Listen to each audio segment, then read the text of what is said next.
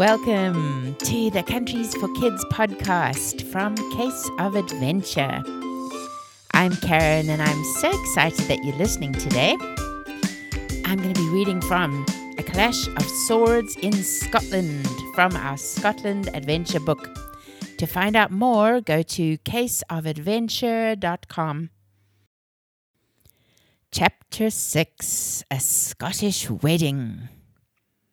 The wedding rehearsal and dinner were to be at Wemyss Castle that afternoon and evening. The Gray family drove through the castle gateway, where a valet welcomed them and offered to park their van. A footman led them through a side gate into the castle gardens. Ren stepped through the gate into the gardens and drew in her breath sharply as she took in the colourful spectrum of hundreds of summer blooms and the grandeur of the red velvet chairs that were set out under the wedding canopy. Janet always loved flowers of all colours, Mom spoke softly as she took in the splendour of the scene before them. It's just so beautiful. The flowers were everywhere, draped over tables in low vases, wound around pillars, and displayed on pedestals. The Victorian style decor was tastefully arranged, as befitting an old castle, but with a modern twist. The aisle between the rows of velvet chairs was adorned with a red carpet and gold rope draped between ornate stanchions at the entrance. The wedding canopy itself was white silk, and the makeshift roof fell in soft, elegant folds over the whole area.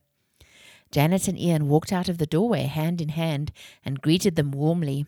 Janet was wearing a lovely cream pearled evening dress, and Ian was in full Scottish regalia kilt, jacket, plaid, and a smart Balmoral style hat. Other members of the wedding party gathered, and the children stood to one side shyly as Ian and Janet mingled and welcomed everyone. The wedding photographer came up and snapped a few photos of the children. Ren and Rome chatted about their mystery together while they waited for the rehearsal to begin.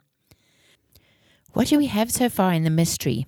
There's the photo of the page from Ian's great grandfather's diary and the letter that was sent to the king about the honours of Scotland being hidden during the war, Ren said. Rome recounted. The letter mentions the crown and then the sceptre, sword of state, belt, scabbard, and wand. The diary page mentions the crown, sceptre, sword of state, and then the dirk. The crown, sceptre, and sword are mentioned in both. I think the belt and scabbard would have been hidden with the sword anyway, which is why the diary page doesn't mention them. I'm not sure why the wand isn't mentioned, though, Ren remarked. They were found together, though, and are still on display at Edinburgh Castle. The dirk, however, is not mentioned anywhere at the castle. Nor has it been found. Ren lowered her voice to just above a whisper. Isn't it strange that it's not mentioned in the letter to the king, and that it was hidden separately? Perhaps they chose to hide it separately in case something happened to the other items, Rome pondered. Also, because it was significant to Ian's family, added Ren. So it would make sense to hide it here at Wemyss Castle, wouldn't it? Rome asked her. Ren nodded vigorously at him. Maybe in the ruins of the tower house or in the cellars? She turned to listen to Ian, who was calling everyone to attention. Ian addressed the members of the wedding party. I'll stand here at the front with my best man, and Janet will be ready to sprint down the aisle and into my arms. Janet nudged him with a smile. Ian grinned down at her and cleared his throat. Let's all take our places. Groom's family and friends this side of the aisle, and bride's family and friends on that side. If your friends are both of us, you may choose. Our wedding planner will take over from here. A tall lady holding a clipboard with glasses perched on the end of her nose stepped forward and began directing members of the wedding party to their positions. The sun was still very high in the sky. It stays light till ten o'clock here in midsummer, Dad told the children. That's very convenient for the wedding rehearsal and dinner. Mom led Tiffany and Libby down the aisle to where Janet was standing with a few attendants. Mom took her place behind Janet and pretended to straighten her train and veil. The wedding planner walked up to them. The flower girls will walk first and scatter the pe- petals down the aisle.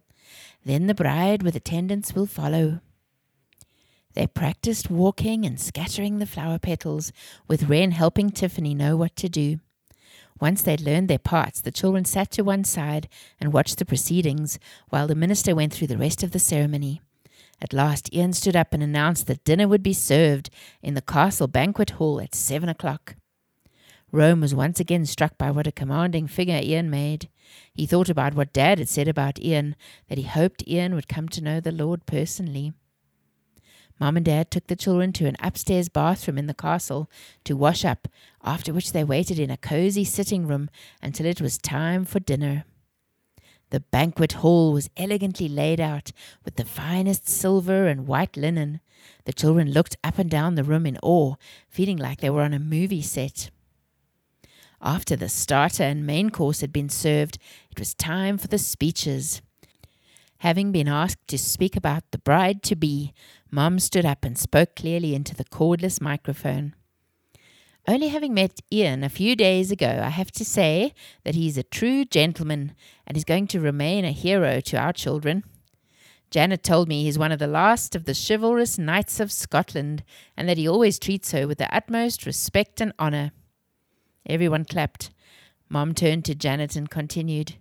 I first met Janet when we were studying together at the University of Cape Town. She was always a diligent worker, and, well, to make a long story short, I was not.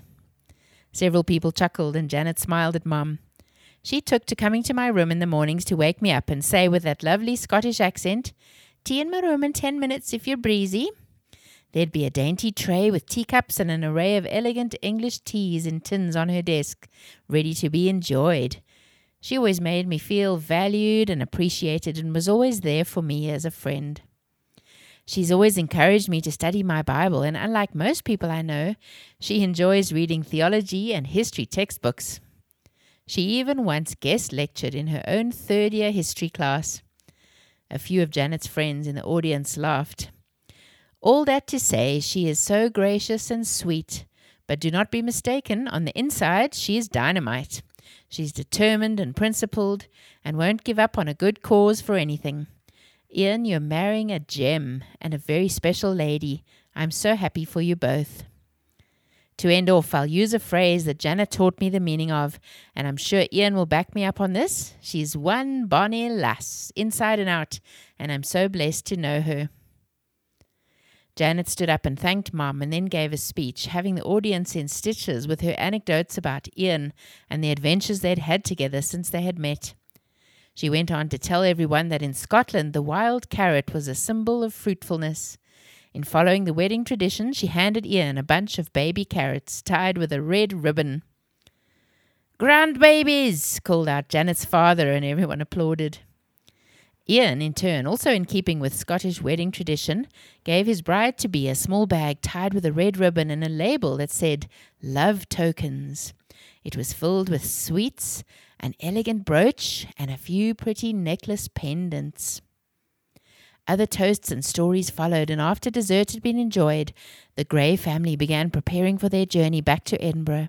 They kissed Janet goodbye, shook hands with Ian, and exchanged greetings with some of the other guests before setting off back to the guest house, the sleepy children napping in the car. The next day dawned bright and sunny. The family took their time getting up and dressed after their late night. Mom and Dad took the children for a slow amble in the Princes Street gardens, where they enjoyed an early lunch of hot dogs from a street vendor. Soon it was time to get dressed for the wedding. The flower girls wore creamy white dresses with lace roses woven over the bodices and white tulle skirts. They had cream colored sandals with roses on top, jewels in their hair, and little white baskets with red ribbon tied around the handles. The boys wore smart black pants, silver waistcoats, and white shirts with bow ties. Ren wore a beautiful royal blue dress with a lace bodice that she and Mom had discovered on a shopping expedition back home. Mom arranged Ren's hair in a French plait twist, fastened with a flexi clip and sparkly jewels woven into it. Mom, as matron of honor, wore a long cream colored dress and carried a small bouquet of colorful roses, similar to Janet's large one. They arrived at Wemyss Castle at two o'clock, ready for the wedding to start at three. The guards at the castle gates were on high alert and examined Dad's driver's license and wedding invitation carefully before admitting them. even though they had been there the previous day. Guests in fancy cars were pulling up at the castle gates, and foremen, valets, and wedding attendants in smart suits were greeting guests, parking cars, and escorting people to their seats for the wedding. Waitrons were walking in between the milling guests, offering drinks and fancy hors d'oeuvres to them.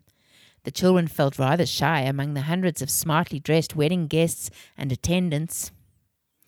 Mom took the girls upstairs to help Janet with her final preparations, while Dad and the boys roamed the gardens, taking a little time to explore. Rome was secretly hoping to come across a clue to their mystery and asked Dad if they could go down into the cellars to take a look around.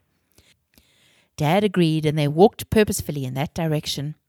In the main cellar, Rome examined the walls and tried to imagine if there could be a hiding place behind any of them. There was a large shelf of wine bottles against the back wall, and various sacks and bins scattered about the floor. Beyond the main cellar, various other rooms branched off. The rooms contained stores of food items, garden equipment, old machinery, paint tins, and broken furniture. I keep thinking about the cellars, Rome told Dad. The dirk couldn't have been hidden in the dungeons if they were bricked up almost a hundred years ago, so the cellars would have been a good option. It would have been most likely to survive if the castle was destroyed, and so would make a good hiding place. Yeah, we should hide down here. Jake thought that sounded fun. But then we'd miss the wedding. Rome laughed at him. I agree, said Dad as they wandered deeper into the cellars. It would be a great place, but surely Ian or his father would have looked here before. I suppose, conceded Rome, but there's so many places to look, maybe they missed something.